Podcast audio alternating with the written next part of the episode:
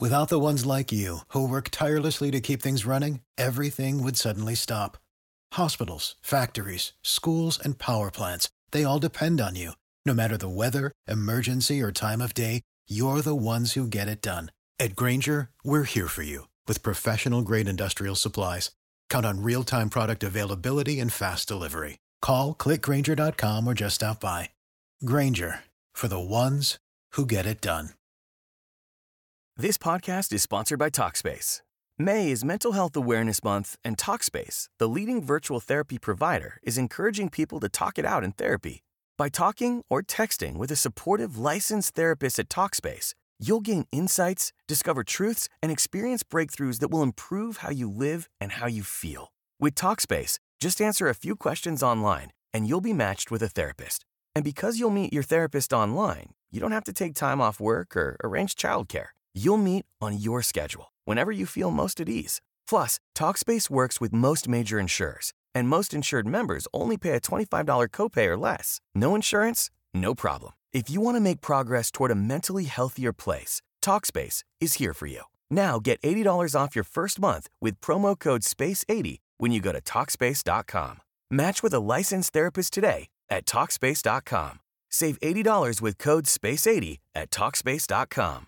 Welcome to the Alisa Childers podcast, where we equip Christians to identify the core beliefs of historic Christianity, discern its counterfeits, and proclaim the gospel with clarity, kindness, and truth. And we are going to continue to do that even while I'm on sabbatical and not recording full length episodes until after the new year. But as we were going through some old content, we realized that there were some posts that only went out to a select group of listeners. And many of you, if you've been following the podcast for the past two or three years, have not heard these posts. And these are short answers to tough theological and apologetics questions. So we're going to be bringing a new one to you every day during sabbatical. Here's today's.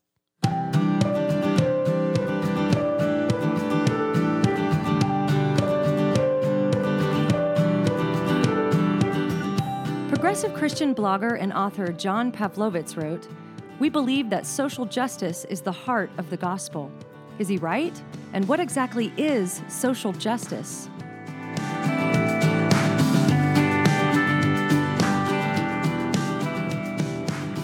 I recently posted an article in which I described progressive Christian churches as swapping out the gospel for social justice.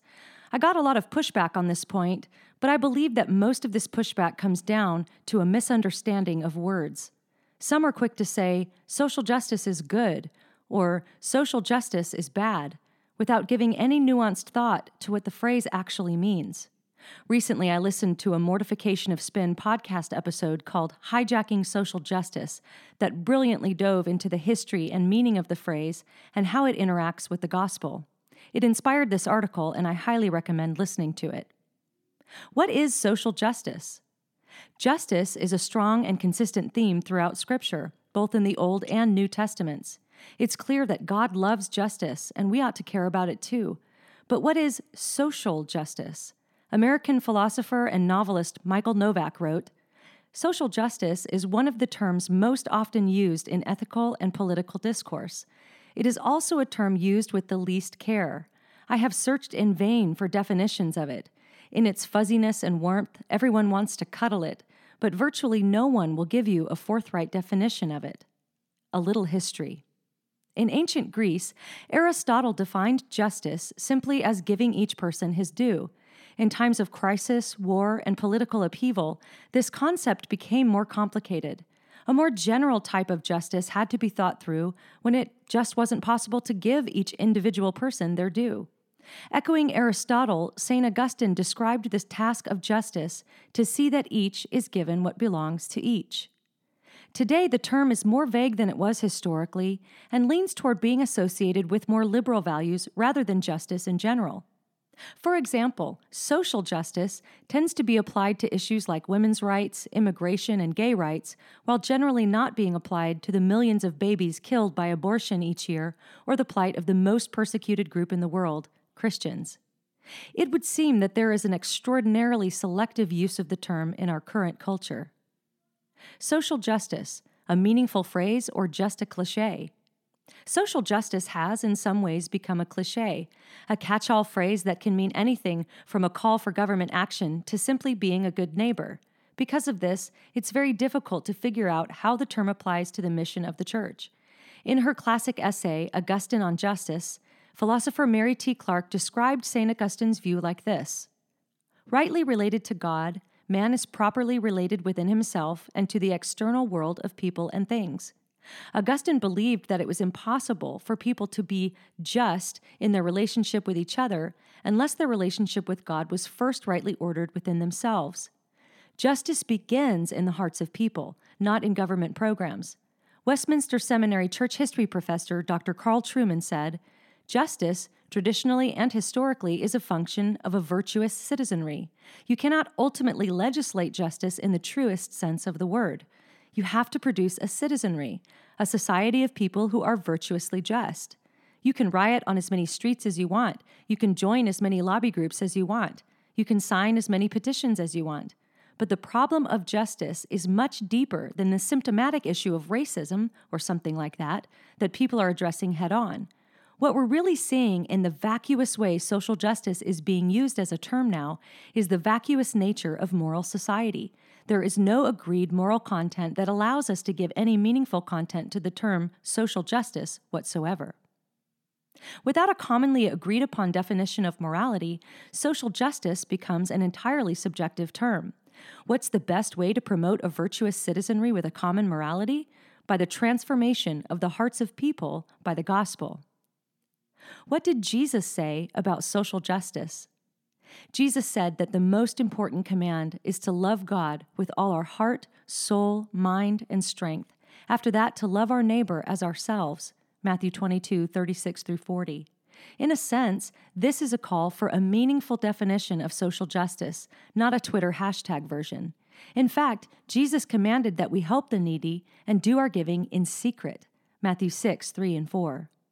When defined Jesus' way, the loving our neighbor as ourselves part of our faith is an outworking of our faith, not the saving part, and other people don't always know about it. What is the gospel? When defined biblically, there is no contradiction between social justice and the gospel, but it's very important to understand both terms and how they interact with each other. Now that we've defined social justice, let's define the gospel.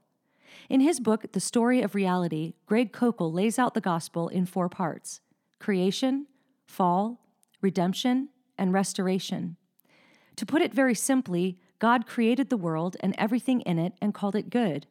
Humans fell from God's grace by rebelling against Him. In other words, we messed it all up and became separated from God. God stepped into His creation to redeem the people He created, lived a sinless life, and paid for our rebellion, sin, with His death.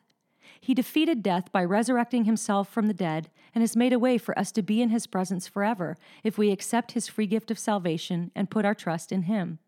Of course, there is a lot of stuff in between all of that, but this is the basic outline. For an excellent five minute presentation of the gospel, watch this video from James White. Seriously, watch it. With this definition of the gospel, Jesus sent his followers out to make disciples of all nations in Matthew 28. This is exactly the gospel Peter preached on the day of Pentecost, converting 3,000 people in Acts chapter 2. Is social justice hijacking the gospel? As citizens in a free society, it's perfectly appropriate for Christians to speak to public officials and to utilize their right to vote. There's a place for a pastor to speak against injustice and oppression in a sermon from the Word of God. But we need the core gospel as our foundation for going out into the world to be salt and light. We don't always get to see true social justice on this side of heaven, but this is why the gospel is so beautiful and freeing. Through our mission to bring the gospel into the whole world, freedom is birthed into the hearts of men and women, and often true social justice will follow. For example, the work of abolitionists such as William Wilberforce and John Wesley was an outworking of their deep faith in Christ, and a fruitful one. When social justice is divorced from its biblical context, it can become at best a distraction from the heart of the gospel, and at worst, an unbiblical agenda covered with a Christian veneer. In some circles, social justice is hijacking the gospel, but as long as we are clear on what the true definitions of gospel and social justice are, we won't be in danger of confusing the two.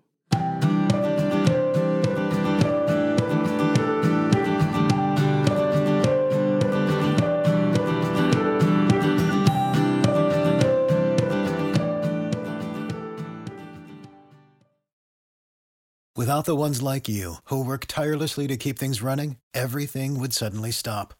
Hospitals, factories, schools, and power plants, they all depend on you. No matter the weather, emergency, or time of day, you're the ones who get it done. At Grainger, we're here for you with professional grade industrial supplies. Count on real time product availability and fast delivery. Call clickgrainger.com or just stop by. Grainger for the ones who get it done.